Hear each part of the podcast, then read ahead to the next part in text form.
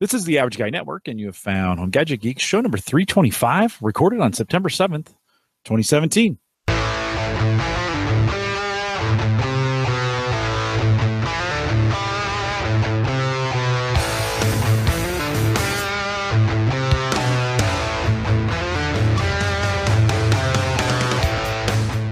Here at Home Gadget Geeks, we cover all the favorite tech gadgets that find their way your home. News, reviews, product updates, and conversation, all for the average tech guy. I'm your host, Jim Collison, broadcasting live from the AverageGuy.tv studios here in a beautiful Bellevue, Nebraska. My favorite time of the year is fall, and it is here. Football season has uh, has kicked off, I think, just about everywhere, at least in the United States. And fall is in the air. Looking forward to some cooler weather so I can run more process, more Bitcoin processes on my things at home, so I don't have to feel so bad about running those things Of course, we post the show with world class show notes each week out at the average guy. Dot TV. Don't forget, you can join us on the mobile app. I, I am having some problems with the Android version of that. It works if you already have it, but if you've been trying to get it, uh, they made some changes over there at Google, and I have to resubmit the app, and I had to buy the developer's uh, license to get it done. So if you're trying to download Home Gadget Geeks out at homegadgetgeeks.com and to our app, we want to thank LastPass for our sponsorship. By the way, I mentioned they were, I hadn't heard from back from them. I heard from Amber. We're getting that going again. They're on for a third year. So that's awesome. They'll be on the show here probably November. If you're trying to get it through Android, hang tight. I'm going to get it fixed. I'll let you know when. iPhone works great. Head out to homegadgetgeeks.com. And don't forget the best way to support us is on the Patreon page. If you head out to theaverageguy.tv and look at for the Patreon link, just click it there. Uh, don't forget for the $1, you get pre and post show. I produce those every week now and I make them available on the Patreon site. You can get them from there. You can even there's even a subscribable uh, audio feed if you want to do it that way. If you if you want to know what goes on in the pre and post show, sometimes it's exciting, sometimes it's not. It's a potpourri of goodness. Sometimes it's just boring. If you w- want to get that, just uh, one dollar on Patreon and uh, and join us out there. We'll send it to you. And then don't forget, I had a question this week about our. We have an RSS. Uh, in fact, I was talking with Dwayne at the end of the show last week and he was like, you know, I really wish you had a video RSS feed. I want to download the video, and we do. So if you head out to the averageguy.tv slash subscribe, I've got two feeds. They've been around for a long time. Maybe you didn't know it. I don't know why you would want to. One's 200 meg, the other's 400 meg. I don't know why you would, but people do. I get 100 or so downloads to each one of those channels every single week. You must like it or it's on automatic, one of the two. It just keeps showing up in the stats. And uh, so those stats don't lie. So if you want to get the video and you want to download it, you don't want to stream it, you want to download it, check out there's a video RSS feed for both large and small. That's for this show and Cyber Frontiers. All right, Paul Braren is back. Paul, longtime friend of Home Gadget Geeks and all things really that, that we do. Paul, welcome back. Thank you. Always glad to be here, Jim. It has been uh, since uh, well many months since we last talked. Yeah, back back in the spring. Yeah, whether it's uh, on the air, or up, uh, we have yeah we haven't really stayed in touch. So yeah, it's a lot of things yeah. to catch up on. I'm yeah. glad to be here tonight. Yeah, how how are things on your end? Uh, you, I think last time we talked, you had just made the move over to VMware, and uh, and how's that going? And and how are you enjoying it? Yeah, back in January, I joined VMware. Uh, there was a little travel, a bit of training in the beginning, but uh, it's been going great. And last week at VMworld was my first time as an employee, where you've got almost 30,000 people there, and you're representing the company, kind of hosting guests.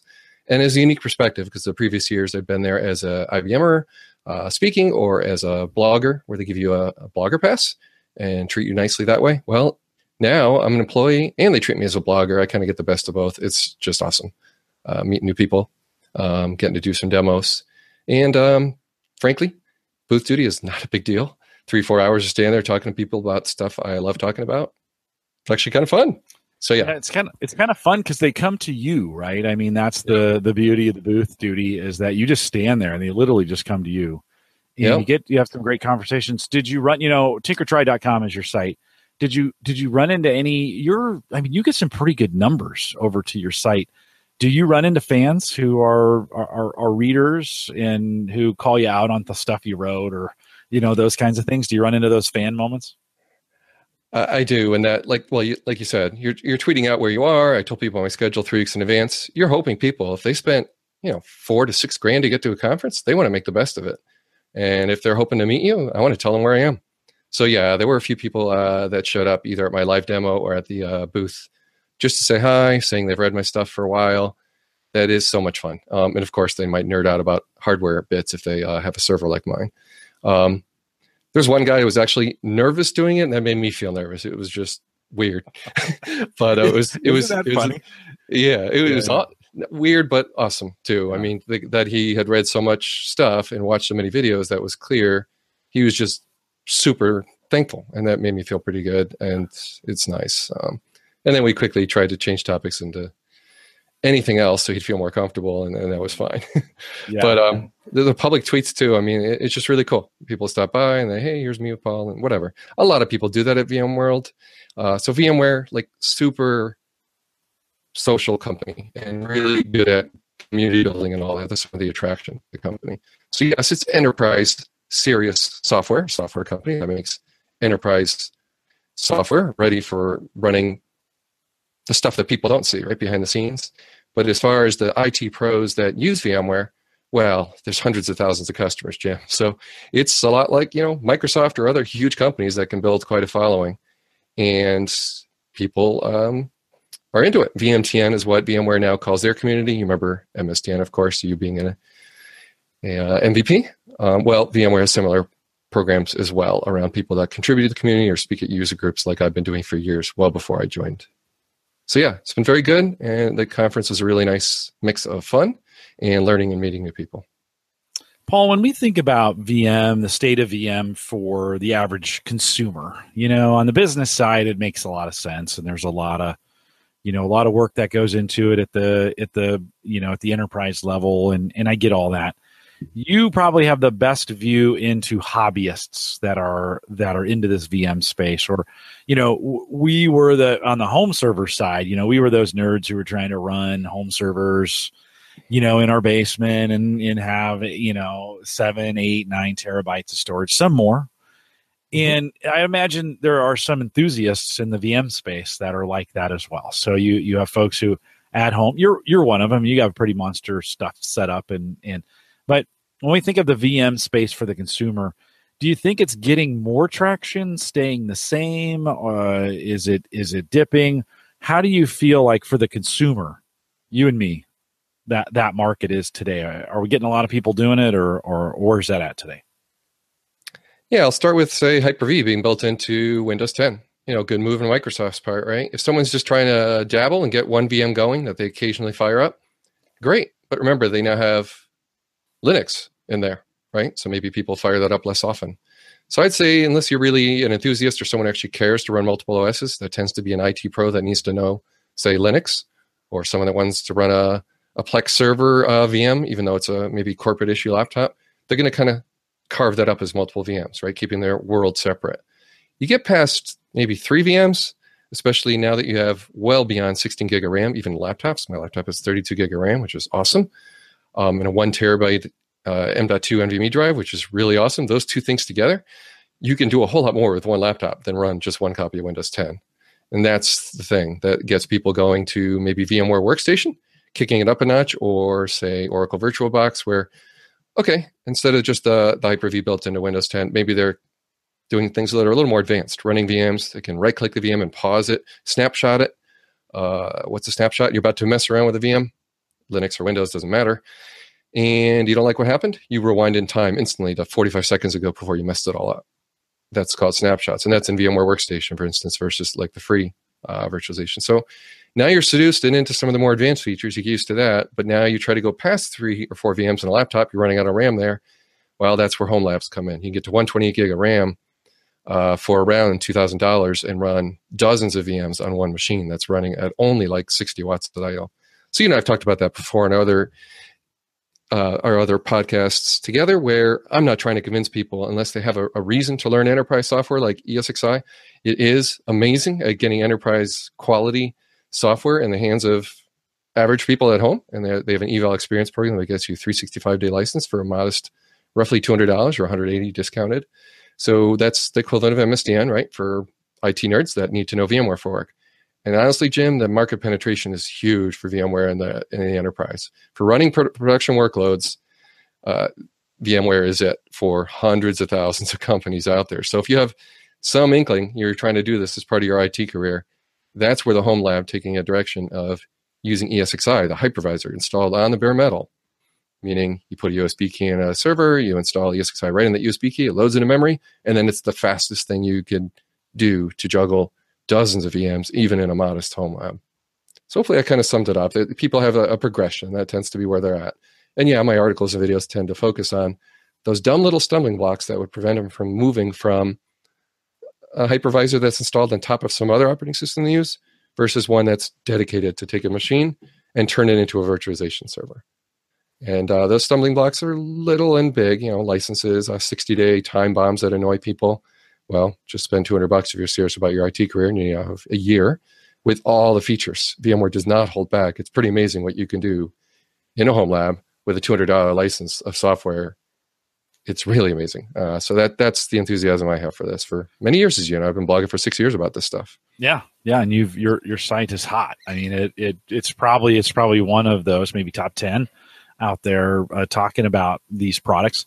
Do you? What's the feeling that you get um, for the for for a beginner? So no a lot of our listeners have done this before but maybe we've picked up a few that this is the first time they've heard you if you're thinking about getting into this and you've got some you need some spare equipment you can't just make this happen well, maybe you can't but you know you've got some spare equipment what's really paul the right way for someone very first time thinking about using you know the vmware and now let's let's let's set hyper-v aside for a second let's mm-hmm. microsoft mm-hmm. stuff right let's when we think about vmware what's the right entry point for somebody to get in? You, you mentioned the 60 day trial, but kind of talk me through that really quick. What's the right way in? Well, hardware tends to be a big stumbling block. People hope they can just install it on any old four year old laptop they may have laying around. Um, you go eight years old, they can't even do 64 bit OSs. So those days are over. Uh, you go four years old, okay, it might have uh, a Celeron or something where it's missing virtualization features. So that's also a no go. And then finally, it might have a Realtek NIC that has no enterprise worthy driver. In other words, VMware shuns it and says, we're focusing on Dell, HP, Supermicro, Lenovo, all the enterprise vendors, and they're really not worried about getting your Realtek NIC working. Is that a big deal? Is that a reason to be annoyed? Well, again, think of the market, the market that product is for. Yes, you can inject those drivers, but that would tend to sh- uh, scare people away a little bit. If they're not committed enough to maybe buy something that actually is known to run VMware well, then it might not be the best, you know, use of their time. Um, because yes, you might be digging up a command line or doing a, a little bit of work to get third party off the shelf consumer hardware like Core i7 stuff that was never in, tested by anyone necessarily to run VMware well. So I'm not making it I'm making it sound too hard to run. No, it runs great and is rather easy to install in about three minutes on machines that it is ready for. Those machines have been tested with. It. It's things that are on the VMware compatibility list. I know that's kind of self-serving because, as you know, I, I work with a, a XeonD that's been really kind of the darling, uh, taking over well beyond the Intel NUC. The Intel NUC tends to stop at 16 or 32 gig of RAM. XeonD goes to 128 and has two 10 gig interfaces, totally changing the face of what people would buy for the last two years. Core i7 won't be on the VMware compatibility list. Xeon stuff will in a big way and works great and you can see your fan RPMs and your temperatures, all those nerdy bits that you know HP microserver users are used to seeing under Windows. Well, you can see all those nerdy bits too under VMware with the right machine that's on the list without doing any work other than mounting an ISO, putting in something to install ESXi on, say where you want to install it, kind of walk away, set an IP address, point your browser to the IP. You're in business. You, that's that's the starting point. My videos tend to take it from there. That there's a few steps afterward if you want to do the fun stuff like moving VMs from one machine in your house to another uh, without them stopping. You know, the cool stuff that's called vMotion, or just moving from one drive to another inside the same system without stopping with the VM still running. So those are the pieces that are a little more like intermediate classes or 201, uh, you know, lessons. Uh, watch a video and get an idea of what cool stuff you can do after you took three or four minutes to get the hypervisor itself installed. There's a whole lot more, you know, awaiting you uh, once you get to that point. You, you mentioned a two hundred dollar price point for for the average home user, assuming they have equipment that's compatible, and I'm, I'm, assuming there's a list I could get to that would that would tell me that. And then uh, is that is that two hundred dollar price point kind of the entry you think for uh, maybe a more serious enthusiast? They're going to spend about two hundred dollars a year to run this at home. Yeah, because honestly, uh, you can download the free hypervisor and you can use features for 60 days, and then the time bomb hits. So again, if it's part of your IT career, even a small sliver or a chance you might want to know ESXi and how to install it, then yeah, I would it's a better way to go to put a little bit of money into yourself, just like you would with TechNet or MSDN, and say, okay, uh, my time is worth enough to not have to deal with a 60 day time bomb. And you can renew before 365 days are up and just keep the license going, not have to rebuild your home lab. Kind of a big deal if your home lab gets complicated over the years. So I'm now sharing desktop, Jim. You're seeing that okay? Yep. Let me uh, let me focus on you. There we go. All right. So yeah, you're talking about you know hardware and software. So let me start with this. Uh, the fresh VM. It has no browser history, but there, that worked. Okay. So VMTN incar- reincarnated. Eval experience to VM professionals what MSDN TechNet is to Microsoft professionals. That's a little old article, 2015. Uh, the thing that was shocking to me is tens of thousands of people read this. So that's awesome. It's posting an article like that on my site that I wrote, having no idea that people would find it. Uh, even better because I talk about home lab stuff a lot, right? Virtualization, storage, backup. It, it, it makes sense to tell people, hey, here's how to get your you know $200 key and exactly what to do and what to click on and what the benefits are. So so yes, Jim, that's that's the starting point for the software. And then the hardware, I can show you um, a couple things. So this particular machine, all right, hardware compatibility list or HCL. People give it an acronym under Windows. So here's what the site looks like. This is a VMware site. You type in some model and type of machine, and that shows this particular machine is actually on the list. That means you have some level of assurance with this particular release, it's going to work fine. And that's the gist of it. So uh, a lot of machines just, you know, won't high end with a, a GPU. Well, VMware is actually headless. You're not using the local GPU generally for anything. You just, uh, the local display um, is not used for high end graphical output or something. That's often a kind of a shock to people. So yeah, um, thanks, Jim. And so my day job, where it intersects with uh, evening, you know, tinkering, has to do mostly with storage, right? So you remember our quest seven, eight years ago to take a bunch of drives and pull them together. That was home server, right? And we alluded to this a little bit on the pod, last podcast. What do you do when you have three, four terabytes of storage, but drives back then were only one terabyte in size? You make a RAID array, or you use Windows Home Server, right? That's where the journey started for me. This I this IT career business of helping customers with enterprise storage at work. You know, huge companies with many tens of terabytes or hundreds of terabytes or even now petabytes these days, right? And uh, the tinkering at home kind of came in handy with my day job more and more is what I was finding over time. So uh, Microsoft calls their storage aggregation now storage spaces, right? And then VMware calls theirs vSAN. So that's what we're talking about. Where um, here, let me turn this off for a second. Screen sharing. Where did it go? Uh, by, oh, left hand side. Yeah, I'm just trying to turn it off. I already toggled it on. Am I back to my face? Yeah, I'm back you to my are. face. Yeah. Um, so yeah, so Jim, that that's the story, but really has to do with uh, SATA drives are slow. Um, you put them in a server and stick Windows or VMware on there, okay. But when you start to run two or three VMs on a SATA drive, even if it's an SSD, not great. It bogs down. You try to boot two or three VMs at once, your performance tanks to like one tenth what it should be that kind of bothers a guy like me. If you spent one or two grand in a machine, you don't want to doing that. So the latest storage tends to be NVMe, and that's an acronym I've written about over and over again. I'll just give you an idea here. Um, because yes, it costs about twice as much per gigabyte, but it's also five or t- six times faster. So spend a little money, go with NVMe. Here I've got 1,940 references to NVMe over the last two years since it came out. Uh, so yeah, I, you're, I you're passionate about it. Yeah. Uh, um, well, you, while you're while you're there, why don't you show the, sh- the screenshot? So Intel has a new device out. There you go. Let's yep. talk about it. All right. Actually, I want to show a tweet too. But uh, so what's this form factor? This ruler thing. All right. So this is a little history of form factors. This isn't just an enterprise story, right? I'm trying to keep it focused on home labs and what you might actually use in a home lab. Well, let's look at this picture here a little closer. Gum stick form factor, quite common in laptops. You might have a gum stick in your uh, Microsoft Surface. Uh, you don't even know it, or some. Yep, yep. I think it. So M.2 is often there. NVMe is the protocol, meaning if you go in the BIOS and look around, you don't see anything SATA like. You're not stuck at uh, SATA 3 speeds, which is 540 megabytes per second or something. You're at four, five, six times that speed, even in a laptop Okay. Now you put that in a server, like the little compact uh, Xeon Ds, and you have a decent amount of airflow across it, just a little bit of air. And guess what? They run full speed for many minutes without throttling. In a laptop, as you know, because of battery concerns and the temperature of the CPU, you run something high end, video editing, whatever, it tends to crank up the fan and then starts throttling the gigahertz, right? So that's M2 is just kind of taking over and being the the cheapest format to get for consumer stuff like the Samsung 960 Pro and 960 Evo, which had their problems when they first came out of Christmas, but now the firmwares have fixed all that. So that's M.2. U.2, a little more enterprisey. That's just a form factor. It looks like a thick laptop drive, 2.5 inch. Ah, thank you, Jim. I was not showing my desktop. Sorry. Now you're showing. I got it up. You bet. Yep. And then finally, add-in card, AIC. That's just uh, Intel's acronym for an add-in card. That's a PCI slot. Finally, what the heck is the ruler? The ruler is their desire to go all the way to a petabyte in a 1U server. Whoa.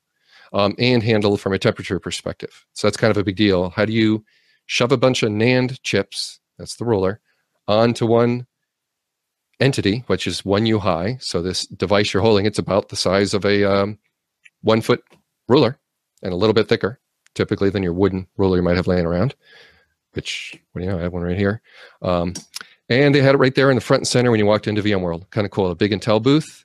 It's the first thing we spotted, and many of us were tweeting away on that thing Sunday. It's like, oh, there it is in the wild. We just saw Intel announce this a couple weeks ago, and here it is at VMworld. One of those cool moments. And of course, I saw some familiar names of people I had met. So that's that's the ruler, Jim. Um, there's a little bit more. The M.2, the top one that was there, there's a wider one now called NGFF. Here, let me show that on my desk here. Go back to, oh, you got it. No, it's okay. I'll, yeah, I'll let you, I'll, I'll let you. Yeah. Okay, back to my. uh By the way, if you're listening to this on the audio, I say this all the time. This would be a good one to come over and watch on YouTube. Yeah, and I'll try to explain what I'm seeing. I, I always forget that rather important detail. People Sorry. can't always see what I'm doing. All right. So now it does not want to share just that window. Let me click cancel and try to share again. Application window. And now it's working. Awesome. You got a little lag. You seeing my ruler yep. there? Now? Cool. Yep, we are. You bet. All right. Next thing that happened is yet another form factor. Samsung and others. Um, what's this? Another acronym, NGFF. uh, it's a fat gum stick. So here in their booth, instead of a long ruler form factor with a bunch of NAND, a bunch of flash chips like you've been used to using for the last nine years, uh, it it takes the gum stick form factor and just makes it a little wider. So imagine this, but about 20% wider on both sides. So same motherboard, same clearances, except you need more clearance in the side. All right, so that's quite a mouthful. A lot of form factors going on these days in the enterprise and home home mostly M.2 enterprise. Who knows? Lots of different competing form factors. Paul, what's the what's so on this on this ruler? What are we talking about from a price point? Mm, not released yet. I don't think they talked about that. Okay. Yep. Okay. Yep. I mean, they were holding one. I, I remember asking the capacity. No, um, I did get him on film. I don't think he talks about price on camera. Uh, but let's go to the ruler here. Uh, there's me. I'm holding a ruler here in this video. And I think I might talk about the capacity at some point. And here's a picture I took of it versus a PCIe card. All right. So, Jim, that's the last one. And this was pretty awesome uh, and fun this summer. So, here I'm on my little site, been doing it for years. And I wasn't kidding when I said world's first close look. Um, lots of bloggers had remote access to this in April. I actually had my hands on one in August it was pretty fun to be the first you know nerd holding that particular device in the world as the world's fastest storage that anyone ships at this moment in time or is about to ship. So strangely, it's many weeks later and it's still not quite shipping. It seems to keep showing two weeks from now on Amazon. So it's going to start filling the world, you know, later in September, I'd say. That's an $1,800 device at 375 gig. That is a high cost per gigabyte. But again, we're talking about a whole new storage tech in here and that is not NAND that you've been used to has poor write endurance or doesn't really like being filled 100%, gets crummy performance. This is at a molecular level, basically all the construction, all the way down to the chip level is a completely different animal. So Optane is Intel's branding of what's called 3D XPoint. So I try to jam all that in the title. 3D XPoint is Optane by Intel, or by Micron, I'll be calling it uh, something else, maybe QuantX or something. Okay. So um, yeah, test drove that, kicked the tires on it, got to do some unboxing and it's still working just fine in my home lab. Let me show you something here. Okay, that window acted a little funny. It wasn't full screen. Are you seeing everything just fine? You're now seeing a Windows yeah. desktop, right? Yep. All right. So as we finish up this uh, kind of high end, you know, enterprise, what might come to your home labs soon? Well, I want to drive the point home. Gamers are going to get a PCIe card that's more for them, not an enterprise price, much more reasonably priced, and a firmware that makes more sense at home so you don't like accidentally brick it when it acts a little funny one day or whatever. Enterprise products are meant to basically brick themselves and get out of the way if something bad happens, right? Because you got 50 more of them um, or array of some sort or redundancy. At home, you don't have that. So you don't really want enterprise products in your home. So you might want to wait a few months, maybe. We don't really know when Intel will do that. But yes, everyone knows they're going to come out with Optane for the home enthusiast that likes to run games and stuff. And it's probably going to be a PCI card uh, for now. And it runs about 15 watts or something when it's burning. So it's more than the M.2. It's not going to be M.2 all that soon, the tiny form factor. Okay, so I'll just quickly show you. Here's probably one of the world's fastest reboots you'll see um, and you've probably never seen uh, Intel Optane before. In the coming weeks, you should see uh, many blogs talking about this as they get their hands on it. Let me just go ahead and do a little reboot. So you're looking at a VM here. Reboot is not the most amazing test, but it's still kind of fun and basic. Um, you'll get a sense that even Windows Server 2016, that has a whole lot of services that start and stop when you reboot it, can be pretty snappy, uh, looking pretty much like Windows 10. So there it goes. It's now rebooting. You're seeing the BIOS, which is a VM. There's the flag. There's the animation. People are listening to this podcast, so I'm explaining what's going on because it just took about seven seconds to get to the desktop. And you're in. And I'm in. I'm going to right click and go to Task Manager real quickly. Click on Performance. CPU is down to under 2%, under 1%. It's ready to do stuff. It's not like you're waiting around 45, three minutes, four minutes, like Windows usually takes, even on a decent laptop, right? So you just saw a pretty remarkable demo that was a blast for me to have. Just loaner gear. Have to give it back to Intel soon. But man, was it fun to fly to, to VMworld with this and show it off to people that came to my to my uh, demo area. How'd you pack that? I mean, that's I, would be. Did you carry carry it with you, or sure did? State, yeah. State Southwest is generous. You bring stuff on the plane. You can check up to two 50 pound bags with them. They're quite generous with luggage, which is amazing. I didn't have that much though. The server's only 12 pounds. Uh, this card was inside the server. It's rather tiny. If you look at my hands holding it, it's just a half height, half length PCIe card. So not a big deal to pack and uh, not a big deal to demo. Let's see. Uh, you asked. So the demo I did at VMworld looks like this. You see me standing with a bunch of uh, colleagues, friends, visitors, and the server is in front of me, way in front of me. Actually, it's pretty small. It's only like 10 inches high, by eight inches wide. So there, that's it. Packing that was no big deal. I have wheelie bag luggage that puts it right in the overhead bin, even on the smaller planes. And this is the entire data center, what it looks like, Jim. Uh, a deck of cards for scale. Okay. And uh, what's the so give us the specs on this? What we're looking at right now? From so yeah, the machine on the left here has you know it can have a 10 terabyte drive when I'm home. I don't fly with that, but 3.5 inch base, three of them, um, and 128 gig of RAM, 12 cores or eight cores. The eight core is the one I fly with. The 12 core is the one I use uh, for my day to day blogging and 4K video creation and everything else. And I call it a traveling data center because I got a battery and a router and a switch and everything there with me. And um, you know, some of that stuff I wanted to talk about tonight, like this $90 piece of gear I'm pointing to with my mouse there. People uh, can't see that on the podcast. I'm talking about an Ubiquiti uh, EdgeMax light router. So that's a product I've talked about for a while. Quite good for home labs where you have Linux and Windows that need to talk to each other on a first name basis or fully qualified name or by IP address. Everybody can see each other by name with a non consumer router. That's a little more enthusiast grade, a little harder to set up than your average, you know, D-Link, Netgear, Linksys. So that's part of why I do this demo is I bring all this stuff so I can show all the pieces of my compact 66 watt home home data center. Everything there with me um, that I use at home is what goes with me on the road. Yeah, let's talk about Paul. Let's make that uh, make a shift. Um, well, hold on before we do that. So, um, pricing wise, what what do you think in that picture for a typical user? What am I spending on that? Which that you got right there? Okay. Um, you're getting close to two grand with 64 gig of RAM, and unfortunately, RAM's gone up. The 32 gig RAM sticks. So now you're over two grand with uh, RAM, and you still need to add storage. This is not a, a, cheap system. Until you can get a 1U version of it, a tiny, you know, 1U uh, compact version, uh, starting under a thousand with no RAM, but it's a kit like an Intel NUC. You still got to add RAM. So to go to 64 gig of RAM, you're still looking at 12 or 1300 with no drives yet. So the price, though, being within 20% of a NUC, but four times the memory and all, yeah, it's it's quite appealing. Yeah. And and there was a la- that the lab they ran live at VMworld uh, with 10 of those, 10 of these, the small versions of this. And they have less cores. Instead of eight cores, you got six. But yeah, you can get the price uh, down quite a bit. And just to finish that up, so for when he's just getting started, this kind of summarizes here's Intel NUC, and here's all the other ones and the models. And this table I built actually has price too. So tinkertry.com forward slash compare. Uh, prices change. I would encourage you to check them. So I just gave you some round numbers.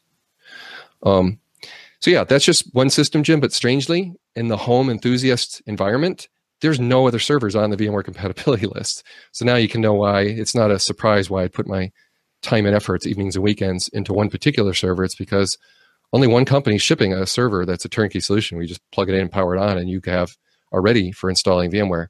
All the others tend to be motherboards, and you got to buy a case and a power supply, right, and get your memory DIMMs matched and all that. And that's not a big deal, but you know, I wish there were a whole lot of Core i7s and consumer stuff, but it's just not going to go that way. I doubt it. There's plenty of enterprise gear that supports VMware for a decade already. They really don't have any financial interest to worry about adding Core i7 com- consumer products or Core i9 now or yeah and whatnot. So yeah, I keep keep keep it on the keep it at the enterprise grade. I think that's where they want to be, right? They want to uh, stay Yep. in that space. Yeah, yeah, No, no, make cool. no secret about that. Yep, but it can run quite well. Is the whole point here. All right, so yeah, I had some other ideas too of cool stuff to show off in that. But um, so Jim, maybe if I just finish with like Yeah. the router. So let me let me just fire that. Yeah, up. do that. Why why would a router be exciting? Well, I have 300 megabits down and 30 up. You and I've talked about Cox Communications before, Jim. We both share that. You in Nebraska, me in Connecticut, and then they clamp down with caps. But at least there's a couple things with a router. You can actually kind of keep an eye on your bandwidth. Talk about that just a little bit. Um, but also, when you go up to 300 megabits, that's you know one third of a gigabit connection. A lot of consumer routers can't do that, right? So if you have a four year old router or a 60 dollar router, it's not going to handle that much packet switching, like period. So that's one thing. And I just showed my home's IP. Well, I'll need to change IP addresses after the podcast. That's fine. it's no problem. Um, and everything's blocked. You know, firewall. There's no port forwarding on anyway, right? So nothing would happen. So DNS is the thing that's key in a home lab, and you make reservations. So yeah, you have a device, you fire it up, you give it a static MAC uh, IP address, and now in Linux or Windows, you type, you know, nslookup APC. What is that device from any machine in my house? It resolves it. Doesn't matter if it's a Linux or Windows device. Sounds trivial, but that's what you really need for uh, for VMware to run really easily. Uh, issues certificates on its own. It really expects to have a name, not just an IP. The way we're headed when you try to simulate an enterprise at home is let's not simulate anymore. Let's just have something for 90 bucks that does true DNS. No Active Directory, no Windows Server needed. Just a $90 device solves that problem nicely. So uh, that's probably enough depth here. But if someone actually is interested and more about that, yeah, this is what the device looks like. Ubiquiti Edge Router Lite coupled with an Eero for Wi-Fi and putting the Eero in bridge mode. So DNS DHCP comes from the router. Eero does all my Wi-Fi. That combination's been uh, very good and, and very stable. And stability is rather nice to have. So out with the stuff on the left, and I just have these two devices on the right running my whole home um, for well over a year now. And that's fun to come back on the podcast and say, I have no regrets still, Jim. It's been going quite well, both from Wi-Fi perspective, better than my house has ever had in the 21 years I've lived in this house. And then finally, the router, way more stable than any consumer brand, and I've tried them all. D-Link, Linksys, Netgear. Uh, you can ask my kids. There's a pile of purple and other color boxes gathering dust in my basement. Uh, they tended to need to be rebooted every few weeks or even several times a week or at least every month or two, much less than that, maybe once or twice a year. Uh, so it's been a good story there. Okay. So enough of that networking stuff. But yeah, you can nerd out, and I have articles all about that if someone is into trying to make a little more advanced router into something that looks a lot like a consumer device. My article gets into the exact commands and all that to do that. All right. Uh, so Jim, um, So the- you're yep. Paul, you're gonna you, you're you're you like that Eero? I'm set up three pack about three forty nine for those. Yeah, I don't have a, a, a huge home. Um, so when we hear Dave McCabe talking about many different rooms and needing so many eeros, wow. Um, and I also don't have brick or anything, right? So I think I'm fine with three. It seems to do very well with all the bedrooms and the uh, downstairs and upstairs. So I have two levels in a basement, and I do fine with one hockey puck located kind of near the middle of each of those. Um, it's working out great. Uh, the speed was you really need an iPhone 7 Plus or later the chips in those later phones, like less than a year old, to really show off what ridiculous Wi-Fi speed you can get pretty much all over your house by buying some sort of uh, mesh gear. And there's many alternatives to Eero now. A year later, right? Eero was the the starting point. Uh, it's rather nice. They come out with regular firmware updates. Seem to be whole hog supporting uh, their product, coming out with a new generation and continuing to innovate even on the firmware of mine. That is a great feeling, uh, rather than being abandoned because there's new competitors. Right? They just up yeah. their ante. Yeah. Uh, drop drop back in. drop your picture back in, Paul. If you yeah, sure, sure. Sorry, showing the boring windows. Everyone knows what that one. Right. They're like, all I see is windows. Okay, back to there, there you go. Um, yeah, well, interesting that you've you've landed on that. I mean, I think even from a home from a home um, you know home gadget geek, so to speak, uh, that Eero product uh, without the router, the Eero product, you would use you would you endorse and say, hey, if you're putting Wi-Fi in, even in a smaller home, that three pack, you you've liked that setup. That's worked well for you. Absolutely. Um, and I will say, like Dave McCabe, I do wire it. So I don't have to necessarily, but since I can do gigabit wiring throughout my house anyway, why wouldn't I just give it a wired backhaul is the word he uses, right? Um, why have them talk mesh over each other and take up a channel? How about I just give them a wire? So it's part of why I'm making my first generation Eero perform fantastically is because all three hockey pucks throughout my house are wired to one network that is attached to my router. Not really the spo- way you're supposed to wire it, right? You're supposed to attach the Eero right to the cable modem and let it do its thing. Uh, I don't do that. I put it in bridge mode and do DCP and, and DNS from a, a, router device. So a little unique, kind of nerdy, not your typical thing where you just pull out the three pack from Best Buy and plug it right into your, you know, one right into your cable modem and the other two wirelessly somewhere else in the house. That's how they're designed, admittedly. But boy, they run great if you have the luxury of having wires run through everywhere. Yeah. And um, speaking of wires and uh, running everywhere, so uh, one of my sons helped me out with wiring up my house for 10 gig recently. So I needed a Cat 7 cable from basement to attic uh, I shoved PVC pipe through a laundry room. My wife was maybe less than thrilled a decade ago, like, why are you shoving PC, PVC pipe and making holes in the house? But I'm very glad I did. it made it pretty easy to run a standard that wasn't around a decade ago, and that is 10 gig. And it wasn't very much money. Under 50 bucks got me 100 foot lengths, a Cat 7. All set. I can move things, VMs, uh, large 4K video files, whatever, anywhere in my house from the upstairs server to the downstairs server. That's called vMotion. We talked about that earlier 10 gigs awesome and get used to it. It's coming on more products. There'll be 2.5 and 5 gig middlemen too with consumer switches that'll come out in those um, at much more affordable prices. Right now, 10 gig is like still six or 800 bucks for an eight port unit. That's horrible. Uh, or a two port unit, like I showed you in that traveling rig I go with. That's about 250. So 10 gig's not that affordable from the switches yet, but motherboards are going to be equipped with 10 gig much more soon. It's been 10 years of one gig, so it was time. It's hard to believe it's been that long you know yeah yeah when you start thinking about it and and i think by now everybody's taking advantage of it if i'm going to go from 1 to 10 going to have to make a wiring upgrade right is that that's going to be a whole house upgrade if i want to get it across the house is that right yeah if you're cat 6a and one of my articles does cover this a bit but yeah cat 6a uh, you're probably good. I think up to 100 or maybe it's 250 feet. You got to you know, look for some wiki articles to make sure you got it right. So don't conclude you need to rip out your cabling. But if you're Cat 5e and you're at 100 feet, I knew that could be pretty marginal for me to do 10 gig. I really wanted to see it stable, and I just went and replaced it. And with, I, Cat, I, with Cat 7, is that what you said? Cat 7, Cat 6A would do too. And there's companies making ribbon cables now. So four of them together to go through that PVC nice and compact rather than the, the old days. Um, you know, this comes up a lot. I'm going to show something here again. Um, and it's those those little cables. So Monoprice. I think your audience would appreciate this. If you have a rack when I say rack, stuff that's within 14 feet of each other, there's a pretty cool option for really thin cabling that people seem to like every time I show it to them at one of these public places I've demoed, and that is the building material, the monoprice cables. They're called. Uh, let me get that up.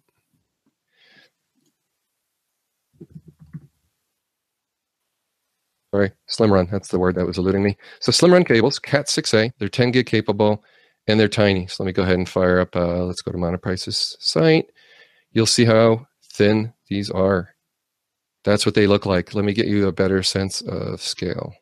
You can buy five. Here's a five pack for only nine dollars. Not that big a deal. You can get yourself a ten pack, get the price down, and you go only go up to 14 feet. So there's a catch. to get such thinness, you're only going up to 14 feet. But boy, um, for the rack or for like what I was traveling with, let me show you a picture of the back. There you go. Now you get an idea.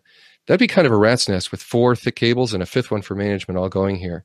Instead, there's plenty of room for airflow, and you can kind of actually see what's going on in the back of my server because these servers are cables are so darn thin. They're awesome. So they get comments everywhere I go, like, "Wow, server looks cool," and all, but wow, those cables, where'd you get them? Yeah, Monoprice has been doing that for a year. If you're not aware of HDMI cables, they've gotten real thin these days too. Comes in handy when you travel with a 15 footer to attach to a, a monitor, like when you go to trade shows as well. So yeah, I got I got one the other day inside of a product that I got, um, and yep. it was it was small, but it was thin the other way. It was like a pancake thin, and it was really thin. I mean, it was one of those I felt like it was going to come apart, but they really are trying to jam those things in smaller and smaller form factors and keep them, you know, kind of keep them out of the way. This one would have slid under something really nice. You know, you could have slid it in between a space that's that's not too wide and, uh, and, and get pretty good cabling on it. So it's interesting. I hadn't thought about replacing cables. I here in the here in the Collison uh, server room, it's pretty much your standard, you know, cables from 10 years ago. You know, when you look at them, that size, you know, that kind of standard size of network cabling. Uh, so it's probably something I should consider. And like you're saying here, not too terrible of an upgrade from a cost perspective. You could get in there. There's probably, would you say those are 14 feet, is what you said? Yeah, so 14. is the max length, and, and that's what for 30 bucks. I get five of those for 30 bucks at 14 feet, uh, something like that.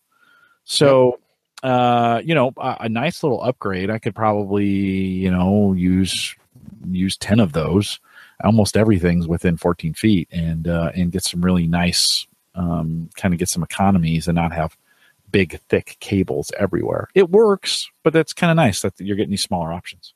Yeah and ready for 10 gig someday right? So a little future proofing 20 bucks on amazon gets you a 10 pack so two bucks a cable. But but chances are my equipment's not ready for 10 gig right? If i'm running pc equipment that's a couple years old or if i'm re- using some inexpensive switches or you know those kinds of things chances are i'm at one gig. Is that right do you think yeah but like qnap i visited their booth did a little 4k video walking around with my phone and an external mic and i recorded this guy and he's showing me and i zoom in and, and show 10 gig options even on their consumer focused one so even when you buy a nas especially if multiple machines in your house are hitting the nas 10 gig really starts making sense let's just hope by christmas the switches to go with it really fall in price that's still a sticking point because hmm. um, right here, this thing is still, I think, six hundred bucks. This is the one that's uh, running in my basement full time now. Thanks. Let's see. Let's see the current price. Eight hundred. Ooh, went up. Yeah, that's brutal. So what's expected to happen is a bunch of consumer chips showed up. Let me show you that. Here we go. I have an adapter running 10 gig on my laptop. That sounds nuts, but this is a Dell XPS 15 equivalent. It's called the Dell Precision 5510, kind of the corporate version. And when you have Thunderbolt 3, you can do an adapter like this with Thunderbolt 3 on one side and 10 gig in the other. It can handle the bandwidth. And remember, it has NVMe storage inside. So it can actually push data and need 10 gig to move from one machine to another. So I have two servers and a laptop all at 10 gig. It's awesome. I've been building those building blocks for years. I only finally wired the house, you know, last month. It felt great to do that. So these chips that are inside of these are auto switching all the way from 2. Point, they do 1 gig 2.5 gig, 5 gig, and 10 gig. That's what's coming to consumers on like Core i7, Core, I, Core i9 probably first uh, this year. So you, hopefully there'll be a whole wave of new switches that are way more affordable. Um, speaking of uh, gear for laptops, this might be more broadly applicable to an audience. If you have USB C, you might find the slim pickings for Thunderbolt 3 eh, docking stations. And I think there's only one right now. There was supposed to be one from Lenovo, and they pulled it. I had a back order for four months, and finally they said, "Never mind, we canceled your order." Um, here's the key: when you look at docking stations, and you want the ability to maybe plug in a hard drive or something on another Thunderbolt port, you need an expensive dock because you really want a port on the back that actually does Thunderbolt again. In other words, you don't want to take up your laptop's one Thunderbolt port and then you can never do anything else, uh, like a hard drive or an external RAID, or uh, in my case, a USB, sorry, a Thunderbolt USB C connection that goes to my 10 gig adapter. So right now I have this whole, I have three monitors, um, everything running on one. So finally I made it to that one cable dream many people have had for a long time. Let me see where I got that cable. There we go. Uh, I have a picture of the laptop somewhere in here. Uh, where do I have it? I'm thinking, I'm thinking. No, I know where it is. I'm sorry. I'm making anyone dizzy who's trying to watch me on video. I, I just had a seizure. Yeah, you just had a seizure. Okay, well, just you're, good. you're good. Keep going. and there it is. The picture I wanted to show you. This is everyone's dream. One cable for a laptop, right? It's charging, and it's a high-end laptop. It's a Core i7. It can handle the watts. You need a beefy dock for that. You're not going to get by with a hundred dollar Thunderbolt dock. You're going to be spending 200 bucks out. Is my point. But if you do that, there it is. The dream's alive. Big power brick up here, giving this blue power light to the big Dell dock, and then just one skinny little cable going to the laptop itself. And then this little box on top is my 10 gig. It's crazy, but I use it. I use it all the time. 4K videos files are huge, Jim, and moving them around from one machine to another can be uh, rather slow, even on one gig. Watching things happen, you know, in 10 seconds, I used to take uh, minutes is pretty awesome. Yeah, you you know it's funny. You a lot of the videos 4K that you're doing are doing for the job to show these things. It's a kind of a self perpetuating thing that you're doing there, right? And it uh, right. You're shooting a lot of those videos for what shows up on your site. Yeah, unboxing things or hybrid. You know, unboxing an Intel Optane. Uh, well, I'm holding an Intel Optane. Lots of. Uh, it's awesome to be publishing a video, and if I'm unboxing and trying to show it close and every little chip and all the pieces, yeah, I, I, have it well lit, and I use 4K mode on the camera, which is not so fun to edit.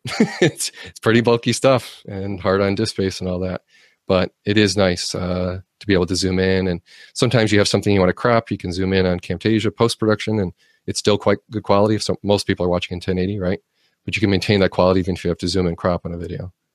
So yeah, 4K is common, uh, you know, and it's quite common on laptops, including you know my laptop here. Mm-hmm. 4K on a travel laptop is weird, by the way, but uh, it can be problematic because external projectors are not using it. But right. you will see, I'm so spoiled by multiple monitors. I have a secondary monitor here. It's using Thunderbolt 3 a USB C cable hooking up to my laptop. There's no battery in it. There's no power button that you need to use. You just plug it into your laptop. The second screen pops up. Now you're sitting in a hotel room using two monitors. Awesome. Re- retail on that is what? Let's have a look at the current price. They've now replaced it with a new model. So let's see if it's still on Amazon, the previous one. Okay, you can buy used 172, 166. So because oh, it's not terrible. Well, no, but the new one that replaced this, so mm-hmm. this is Asus 15.6 inch, meaning it matches my laptop screen size. Uh, the new one is actually 300 or something. And uh, forget it. I guess I'll have to find it later. Um, Maybe LCD travel. It's IPS to screen. There it is. 249. 249. And wait, there is more. Let me just show it to you.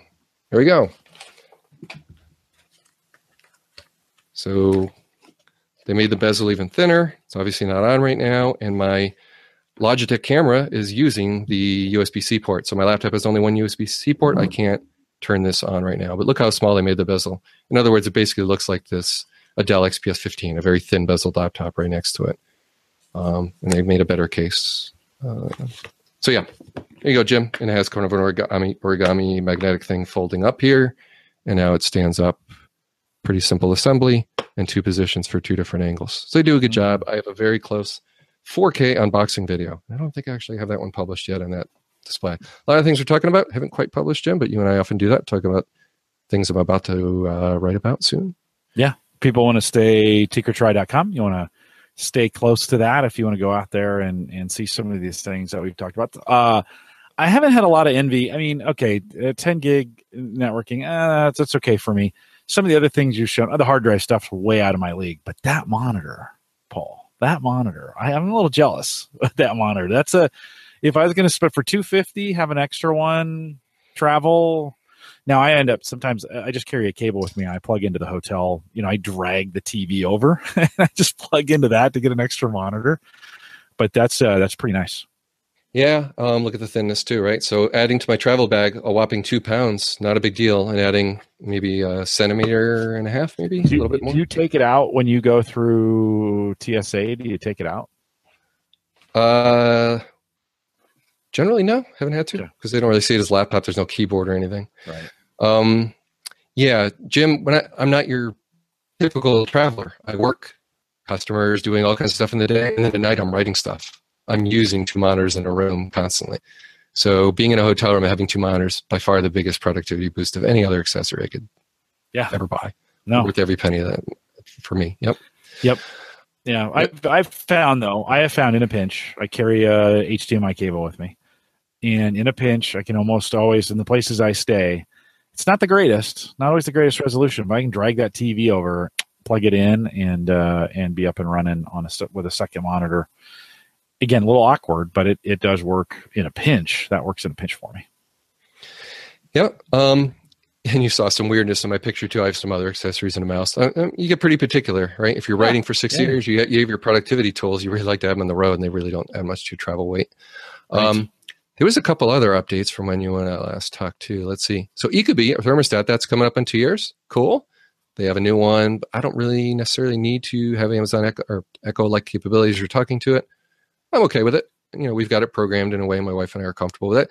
That's not always easy changing seasons we have air conditioning, and then we have baseboard heating.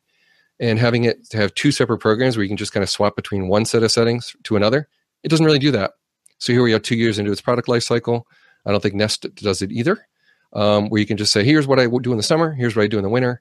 I have to kind of manually reset everything every spring and fall. Not a big deal, still a successful project. They're quite reliable. I did have a voltage issue um, where I had to add a transformer to it. A little weird, but that's common in houses where you have only two wires when you open up the wall. And I like, oh, this is not supposed to be a battery operated device, supposed to get voltage from a transformer somewhere. And now you're fishing wires through walls. No big shocker. That's Ecobee's story. But guess what? The same exact thing happened to me, Jim, about a year ago with Bring Video Doorbell Pro. I returned the original one, had some problems with it, went to the Pro, was a little better, but still had some issues with um, reliability. Finally, replace the transformer, the little thing that you see a lump in your basement somewhere, probably near your, um, well, it could be anywhere in your house, really, but a little transformer that's running your front doorbell for your home I replaced mine with a brick one, and those problems went away. Oh. So I, the ah. same exact transformer I ended up using for both my Ecobee to give it its own voltage regulating, you know, little power supply. Ended up doing the same thing for a Ring Video doorbell. So those projects didn't end up being beginner, easy, you know, 10 minute affairs. Both of them turned into multi hour troubleshooting, talking to tech support. But in the end, that is fun. You know, you bought it in the first two, three months it came out, you know, you're in for it it's fine. And then it's extra cool to just blog about it and to help people avoid that other pain. And people like Jamie reaching out to me directly. It was pretty awesome. Yeah. yeah. Uh, He's a good guy. How, how, um, how old do you think uh, the transformers you were trying to use or the transformer for the ring doorbell was? How old do you think that the, I mean, is there some advice that if you're going to put some of these newer devices in, you should probably upgrade your transformers have a newer one? Well, the house is 21 years old. So let's see, actually built in 94. And let me go ahead and share out that desktop again and show the transformer. I would be very, very careful. Work with tech support. Don't take any advice I'm telling you here on this podcast um, because we're talking about your safety in your home and the thickness and gauge of your wires. So I wouldn't want you to do something dangerous. So if you have thin wires that were never meant for anything uh, but a doorbell or even going from, uh, was it 16 to 20 volts and it can't handle it, that could be bad. Things might heat up. You might melt through insulation. Wouldn't want you to do that. So both Ring and Ecobee 3 are fantastic on the phone. They're unbelievable. They could be on the phone with you for hours with top engineers telling you all kinds of electrical stuff to make sure you buy the right stuff that's safe. So there you go. That's my disclaimer. Just be very careful with what you do um, and call those companies for tech support. None of my articles are any kind of substitute for that. All right, back to the Hangout. Let me share the desktop and just show you a couple tips there. So I imagine, Jim, your audience, people listening to you, and and um, Dave McCabe, yeah, there's probably a fair amount of Ecobee and Ring owners. And now I guess there's a new Nest too, right? So uh, something finally happening with that product again, which is kind of good for the uh, industry to keep moving forward. Competition. All right, so here it is. Let's go to this article.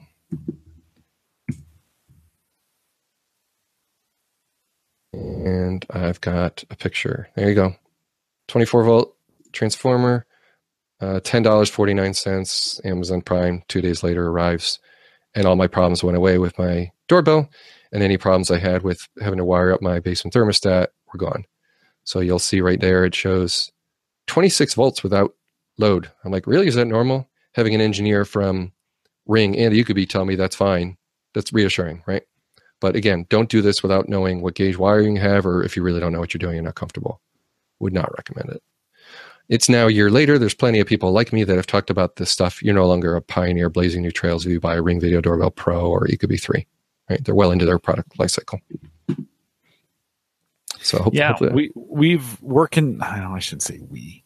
I'm considering it now that we think you know we, we thought we might move next summer. We've got some other things going on, a wedding and some other things happening um, that are making me think eh, maybe we'll stay for another couple years. And I shouldn't say it too loud because Sarah really wants to move. But um, uh, I'd love to have. I, I put a, a home eight uh, webcam on the front porch just to kind of have something out there. It's not really working. It doesn't the I haven't purchased a subscription to get the motion sensor working and those kinds of things, but I got you know I got it on the on the on the front door. I keep thinking eh, that ring looks better and better all the time. So I don't know. As soon yeah. as I buy it, we'll move. You know, it's going to be one of those things. Yep. And all IoT devices, Internet of Things. If you have a choice, one little tip I've heard people say is because things are attack vectors for your home network, right? Anything could get breached at some point. It might be a vulnerability in the code. Uh, even Ring had a scrape with, I guess you could rip it off the front door and you could extract the, the, the web key for your home's Wi Fi, that kind of nasty stuff, right? So I just joined mine to my guest Wi Fi. That's one way around it, right? So if someone's on my guest Wi-Fi, it's not as big a deal as if they're actually on my Wi-Fi, which is my home network, right? So these Internet of Things devices tend to be uh, kind of less awesome from a networking stack. They're super cheap Linux, and things happen. so I'll just kind of leave it at that. So I, I don't go nuts with Internet of Things, and I don't have a ton of junk on my home that I don't trust, and I don't really want to have to watch some video uh, seventy dollar streaming webcam I bought um, that does Wi-Fi also from you know years ago. I just let it gather dust. I don't really want to track all its Linux vulnerabilities that come out every week and patch it. it it's a nasty world out there for this stuff. But at least with Ring, ecobee, the stuff I talked about today, and uh, Eero, all those seem heavily supported by their vendors and regularly firmware updated. Way more than any Linksys router ever did. Right? Those things they'd orphan after a year. They never come out with a firmware again. Now you get to year two and three, and some vulnerability happens. You're basically faced with replacing the whole darn thing that might happen here too. we don't know. These are still pretty new products, but and that's just a shame. Asking people to spend 250 bucks every two three years. I'd rather leave the stuff in my house for 10 years, frankly. Oh, for sure, for sure. we we've gotten. I'll flip your picture back, but yeah. we have um, we have gotten. This is I, think this is a problem that we have gotten conditioned to to buy these 250 and 300 dollar devices that used to last a decade or two that are now two and a half, maybe three years in some, you know, before something either wears out or they get outdated or the services stop or they get right they, they stop talking to things. And so I, I do get a little concerned when i think about some of these these more expensive devices that we expect for you know some even in the $500 price range. You showed some stuff here tonight you know, uh, six or seven hundred dollar price range, and they're you know, I, you're not maybe getting the longevity that you used to or think you would be getting out of some of these purchases. You know, my parents didn't even my, my, parents never replaced their thermostat. Like that wasn't even it was the original one that we moved into the house, you know, and that house was built in 1957. That was the thermostat. And we used the same thermostat until they sold the house in 1992 and we just you know we're adding more of these units and they see to me it just seems like they're going faster and we're paying more so it is a, i think it is a concern for a lot of people i mean i think they're just like you know is a nest if i buy a nest today is that going to give me more than five years of use uh, before something goes out it not go, physically goes out in it but maybe services stop or you've got to upgrade and it won't upgrade anymore you know and you mentioned it before security issues. They find stuff in them, and you you just said yourself, I'm not going to take an old camera and be patching it all the time. Do we want to be patching our Nest thermostat or being worried about it for you know beyond the four or five year mark? I don't know. I'm not saying I'm not making a determination there, but I think we got to think a little bit differently about it than we used to. Yep, that's kind of a business model thing. If you're in the business of making something as cheap as possible to show up at Costco and you know, how incented are you to keep that product running three, four years later when you really just want to sell someone a new one? And that's a problem for the quality of the code and paying yeah. developers to want to care about that old unit and all that. And when you're dropping two or three or four hundred bucks on it, that's that's that's a big deal. So let let me on a more positive note. So something like ecobee three, it's awesome to just that they're just getting started with trying to make your house smarter. But I just said just getting started. Like smart thermostats to see what room each room temp is, and then average out those two rooms that I care about when I'm working at home and keep them comfortable and ignore the rest of the house. I love that stuff, right? That's a huge step in the right direction. But wow, wouldn't it be better if your air handler for your air conditioning system in your attic or basement actually smartly opened and closed ducts for different rooms. That's a whole nother level of efficiency that could be obtained. We're not even really close to that yet. Yeah. And um, it's starting to come, but man, the vents are pretty costly. Uh, and there's some companies doing that. So I, I, smart louvers would be one option. I tried one and it was incredibly loud. You have this whooshing noise of because it's trying to hold back the noise right. in the room you're in. A one millimeter gap, you're hearing air blasting out that one millimeter whistling. It really needs to be a smart like octopus in your attic, the, the thing up there, the air handler that shoves air into the different rooms in your house. That thing needs to be connected.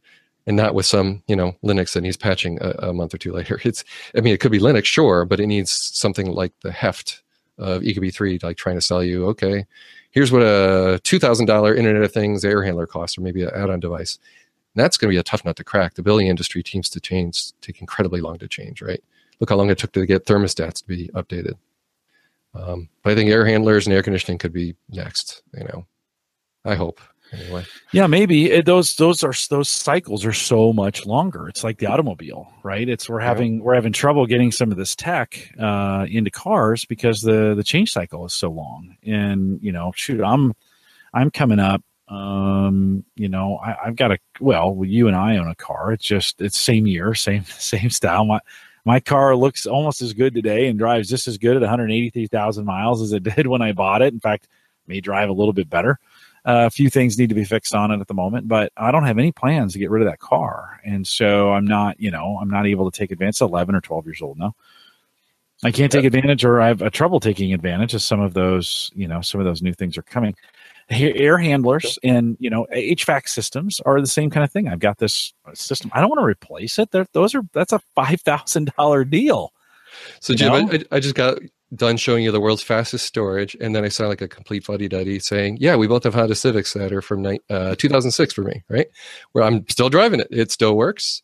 I, I I'm trying to basically have a less than horrible footprint on the environment, and electricity is pretty expensive in Connecticut, so I care about things like not overclocking a CPU to get 20% more performance because it has twice as many watts. That appeals to me not at all.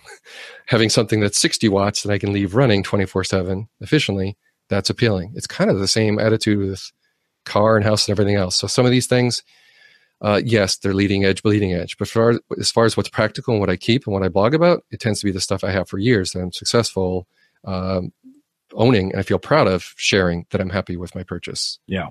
Well, um, Paul, one of the one of the things I've really liked about is I've followed you over the last couple years and the stuff that you do. One, you you're not a one and done blogger. So you don't you don't get a, a product. You don't unbox it test it for 30 45 minutes.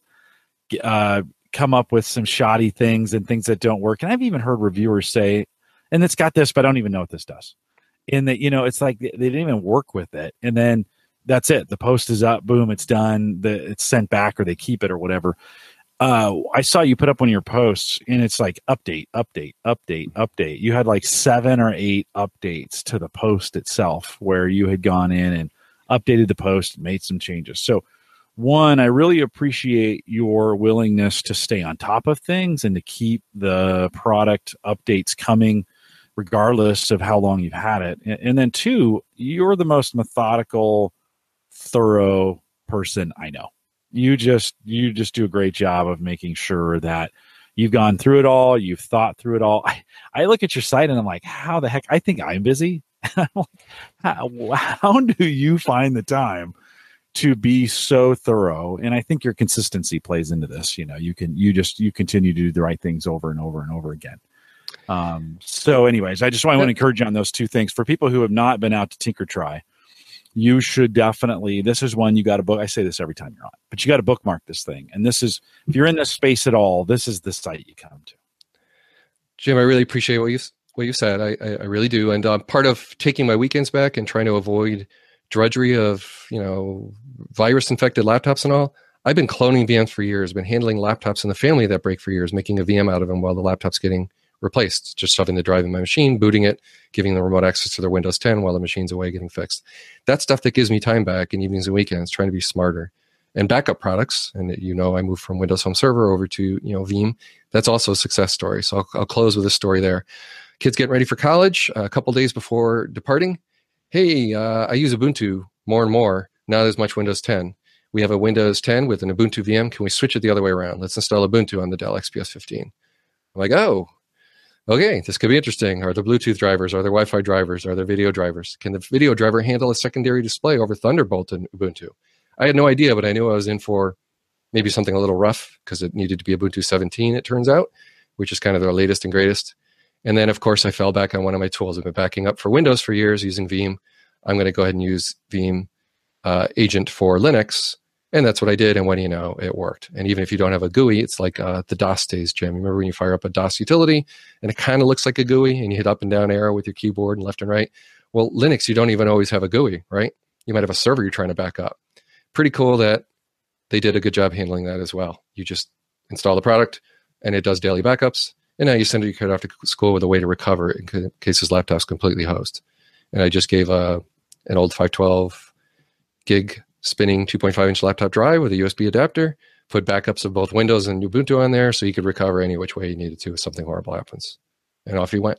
That's a story that's like practical, right? It's me dropping everything, dropping all blogging. Family member needed me.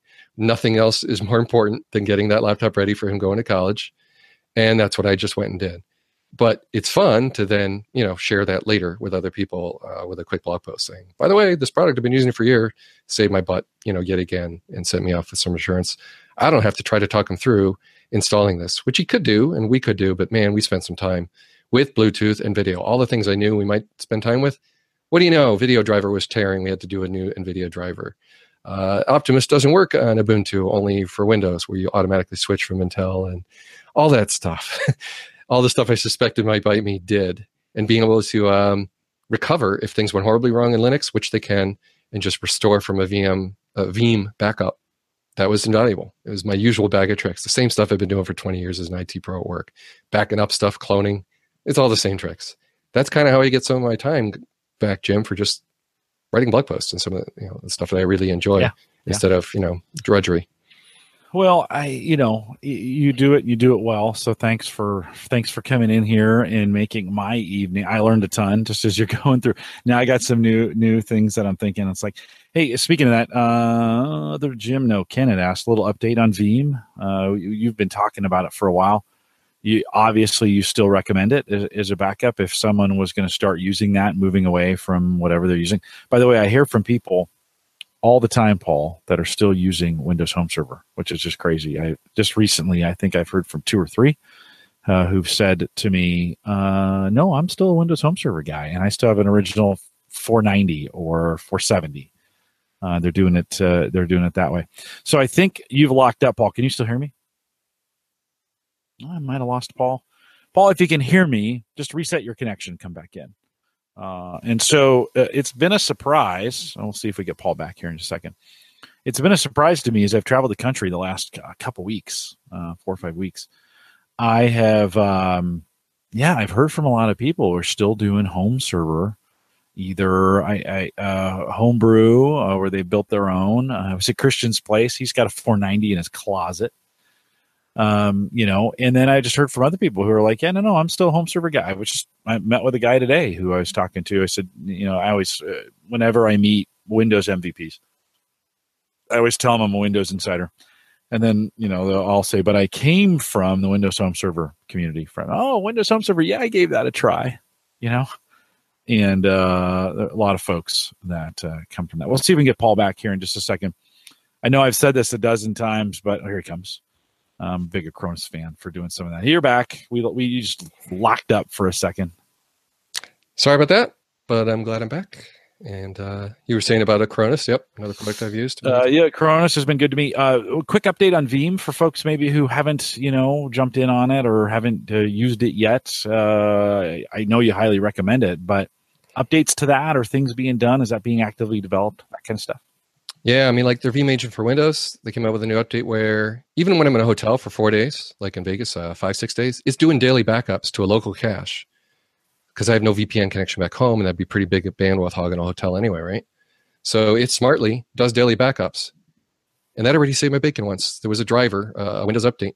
It made something not work so well on me. I'm like, uh, not too happy with this. So you actually have a way to do daily backups and recover a file from the day before, even when you're on the road when you normally are not backing up to like a Windows share or NAS or something have at home.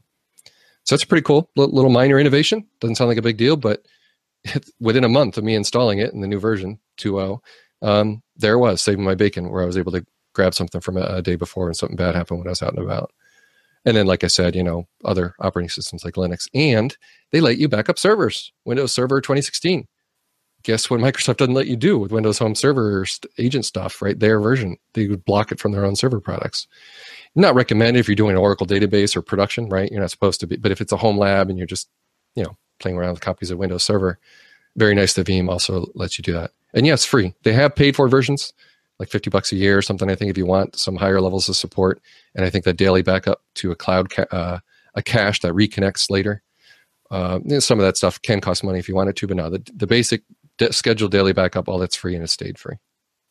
So yeah, that's enough about Veeam. There, there are many other products to do I that. Think they, they, I think it's good to look at. I, I, think it's if you're a Windows Home Server, you know those those things aren't going to stay around forever. Uh, Paul, while you were gone, I was saying I'm hearing from more and more people. I, I say oh, I'm not doing home server anymore. And they're like, oh no, I'm still, I still have my home server.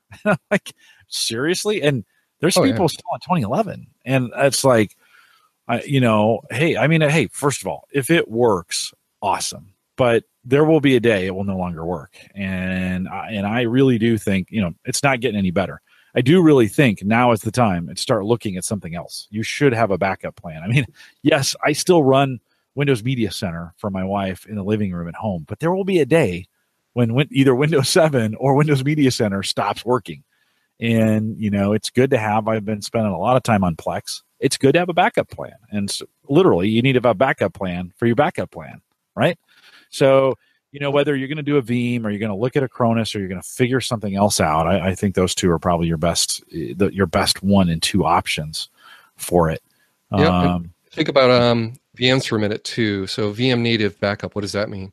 So what if you have backup that is looking at a virtual machine and say, oh, I'm going to back up that VM. In other words, it's not an agent you install in a VM. Veeam also does that. So they happen to be well known to people who are IT pros and virtualization enthusiasts because they might be using Veeam at work to back up virtual machines. But for physical machines like laptops and stuff at home, they might, you know, already trust that company. There are many others. Uh, Vembu, Nakivo, Nakivo, and others have an appliance you download and you back up all your VMs at work they're just getting into the space of backing up laptops as well. So the good thing I'm trying to say here is there's other companies competing in that space, and Vembu and Nakivo are two up and comers trying to take away some of Veeam's thunder there. And that's good. That's multiple options for people and multiple people competing for a product you can trust to do to back up your daily driver, you know, laptop, whatever it is you do. Especially if you're like me and you travel and you need stuff to work when you're on the road for a living. Yeah, no, right on, Paul. Thanks for thanks for your thoroughness in this again, and and uh, really rolling through a ton of product. Thanks for saving my voice tonight. Uh, uh, it was great to just have you do ninety percent of the talking. I've been talking literally all day, and uh, my voice is just now starting to go. Somebody asked me today at the very end of the day. They said, "Can you do this all day?" I'm like, "Oh yeah, I can do this all day. Trust me." And I'm going to do it tonight when I get home as well.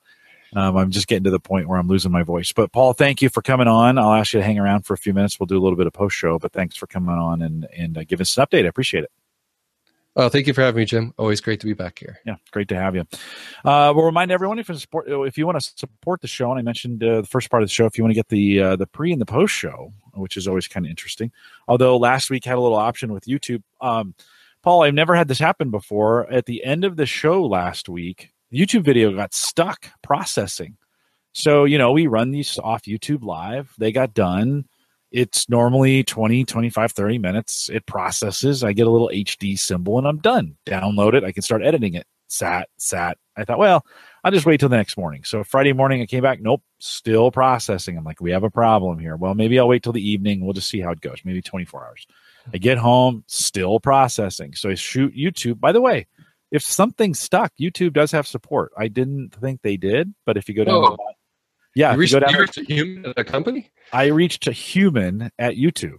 Like, Ooh. yeah, it was pretty amazing. I sent there's a little feedback in a help section, and you get an email, right? So I sent this email to him. Hey, I've got a video. I took a picture of it. I sent him an ID. This thing is stuck. they said, well, we don't typically do anything until after four days. It it has to sit for four days before anything can be done all right, four days. I'm going to DC. I'll just go and I'll handle it when I get there. So I get to DC, I'm checking it, I'm checking it, I'm checking it at the at the four day and one minute mark. I sent him an email because it's still stuck processing. Oh, by the way, uh, going back and forth with a real person, not even automated. This was like a real person. We went back and forth, and I made sure I said thank you a couple times. I really appreciate you guys paying attention to this.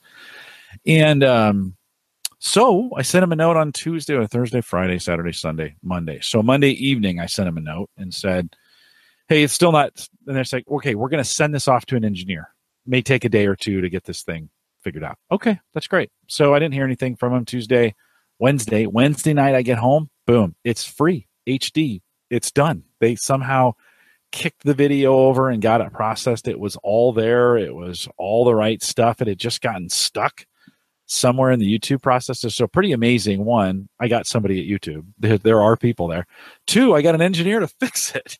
Uh, so if you're ever in if you're ever in YouTube land, it didn't. It's not quick, but if you're ever in YouTube land and something goes wrong, bottom left hand corner, hit their feedback, uh, and they have a little area you can go to to, to submit a ticket for support. And uh, and a person picked it up and gave it to me. So uh, so I say all that to say I couldn't get the pre and post show out to people because I didn't have the video and so I waited for uh, I waited for it and uh, and I got it and I just put it in Patreon today. So if you want to support us, one dollar gets it there. Appreciate your support. It's just a great way for uh, for somebody to uh, to just stay involved in what we're doing. And I appreciate your support when you do that. Don't forget if you have an email, you want to send me a little encouragement or a little feedback. Got some great feedback last week. We started the newsletter weekly. Well, it's just one time. Well, do we do weekly this one? And remember, I'm just adding a short note, something in there, what's coming up, and the schedule of the next four weeks. And we have about eight weeks scheduled out. So if you haven't subscribed to the newsletter yet and you want to get notification of who's coming up, like you would have known Paul was going to be here tonight if you subscribe to the newsletter. I won't spam you in any other way. Head out to the averageguy.tv. There's a little subscribe button at the very top. It has the newsletter. Put your email in there. Sign up for it. I have about 50 of you that uh, that are on it today certainly we could have more. And if you want to sign up for it, that head out to the averageguy.tv and get that done. Don't forget the averageguy.tv platform, both web and media hosting powered by Maple Grove partners. People get secure, reliable, high speed hosting from people that you know and trust. Christian makes fun of me when I say that. And, uh, but uh, I just saw Christian, spent the night with him at his place there in Virginia, and we had a good uh, we had a good time together. It was good good to see him and good to see kind of the HQ there in Virginia uh, for him. But if you're interested in that kind of hosting, head out to maplegrovepartners.com. And don't forget, LastPass uh, sponsors our mobile app, and we'll get the Android one fixed. Sorry that it's broken. But if you head out to homegadgetgeeks.com, we thank LastPass for their sponsorship of those apps, and they'll be sponsoring them for another year. So we appreciate them. Amber will be on here in November sometime, late October, early November. We'll have her back, kind of talk about what's going on. Lots of stuff going on at, at uh, LastPass. And Paul, what are you showing me there? That's a great picture.